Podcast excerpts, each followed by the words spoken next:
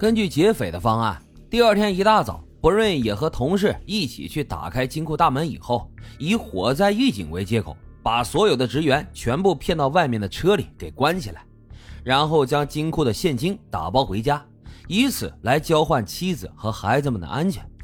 听到这个计划，老公说：“那这根本行不通啊，因为银行除了他还有八名员工。”这些人不会老老实实的听他指挥的，如果反抗了，我该怎么办？打电话报警又该怎么办？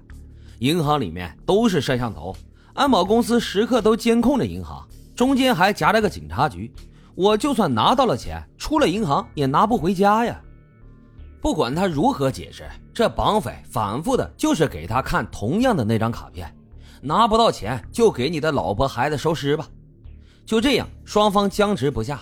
已经过了午夜，两个孩子呢早已沉沉睡去，老婆是精疲力竭，老公也是几近崩溃，干脆就急了眼了。不然你现在把我弄死得了，反正这事儿啊我没法干。与其到时候计划失败，我被你们打成筛子，你撕票我全家，还不如现在就给我来个痛快的，让我们全家一起死算了。绑匪也没料到博瑞能来这么一出，明显就迟疑了起来。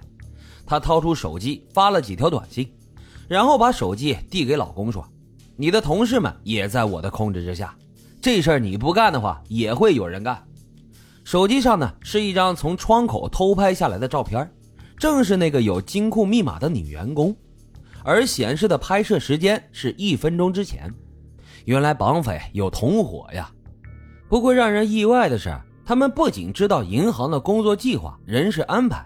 同样还知道员工的家庭住址、生活状况，这人到底是谁呀？是银行内鬼，还是入侵到内部系统的黑客呢？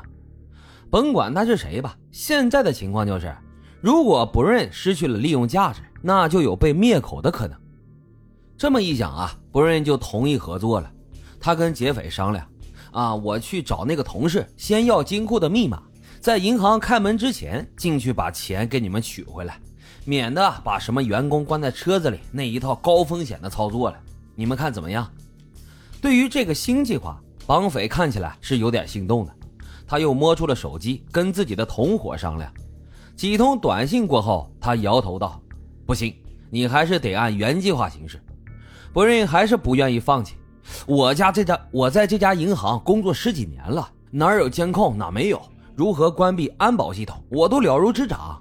我的计划绝对比你们那个好使，你们的目的不就是为了要钱吗？我的计划也是为了给你们拿钱呀。到时候你拿钱交差，我们一家安全脱身。只要这结果一样，过程如何有什么关系吗？也许是这个计划的确听起来更靠谱，绑匪呢愿意考虑一下。于是他用枪指着老婆凯莉，让她跟自己到外面去抽根烟。他料到她老公不认啊，也不敢乱来。在这个抽烟的空档，他暂时拿下了面罩，而凯莉用眼角的余光看到了绑匪的长相。只见这绑匪啊很年轻，一脸的青涩，绝对不超过二十岁。那么在他背后肯定是有一个指挥全局的大 boss。不过这也许是件好事，因为就算那个幕后的老大再难缠，这个年轻人应该还是有漏洞的。果然，在抽完一根烟以后。劫匪回到了屋里，对不瑞说：“那就按你说的办吧。但是啊，我只要看到钱才能放你的老婆和孩子。如果你在四十五分钟之内不回来，那么你一家就死定了。从他家到银行需要十分钟，金库开门呢需要二十分钟的等待时间。这个绑匪给出的抢劫时间简直可以说是争分夺秒啊！不瑞建议，银行是九点钟开门，员工八点入场。”所以，最佳抢劫的时间应该定在七点钟左右，那也是安保公司交接班防范最为薄弱的时候。即使手动关闭监控，也一时半会儿啊不容易被发现。没过多久，天色泛白，六点来钟，博瑞拨通了那个有密码的女员工的电话，对她说：“啊，收到总部的通知，要进行一次安全排查，需要确认所有的门锁、柜台都能顺利的进行开关。”也包括金库大门，所以需要他的密码来进行一次测试。也许是迷迷糊糊的还没睡醒呢，也许是觉得这银行经理这样的职位不可能监守自盗吧。女同事没怎么犹豫就给出了金库的密码。按照计划，博瑞一路开车到了银行，关掉了安保系统，并且利用钥匙和密码打开了金库。在等待开启的过程当中，他给自己留了一条退路，把驾照和一张纸条留在了柜台上。只见上面写着：“金库的钱是我拿的，因为我家人被绑架了，迫不得已，请到以下地址来救我们全家人。”然后他把金库里所有的钱，包括用来练习点钞用的仿真币，都装进了两个大帆布袋里。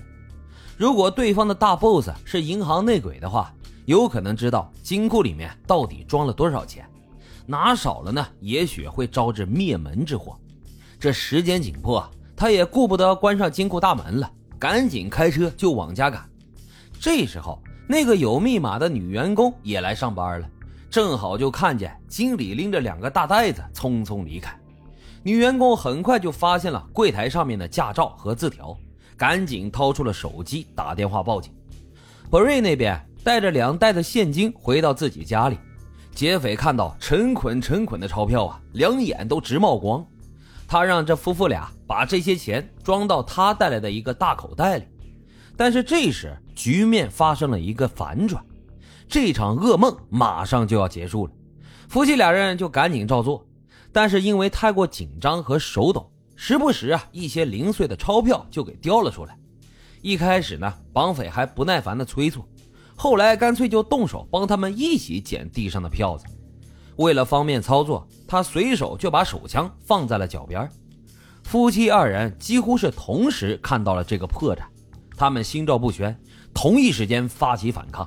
老婆操起身边的袋子，对着绑匪劈头盖脸的就是一顿乱砸。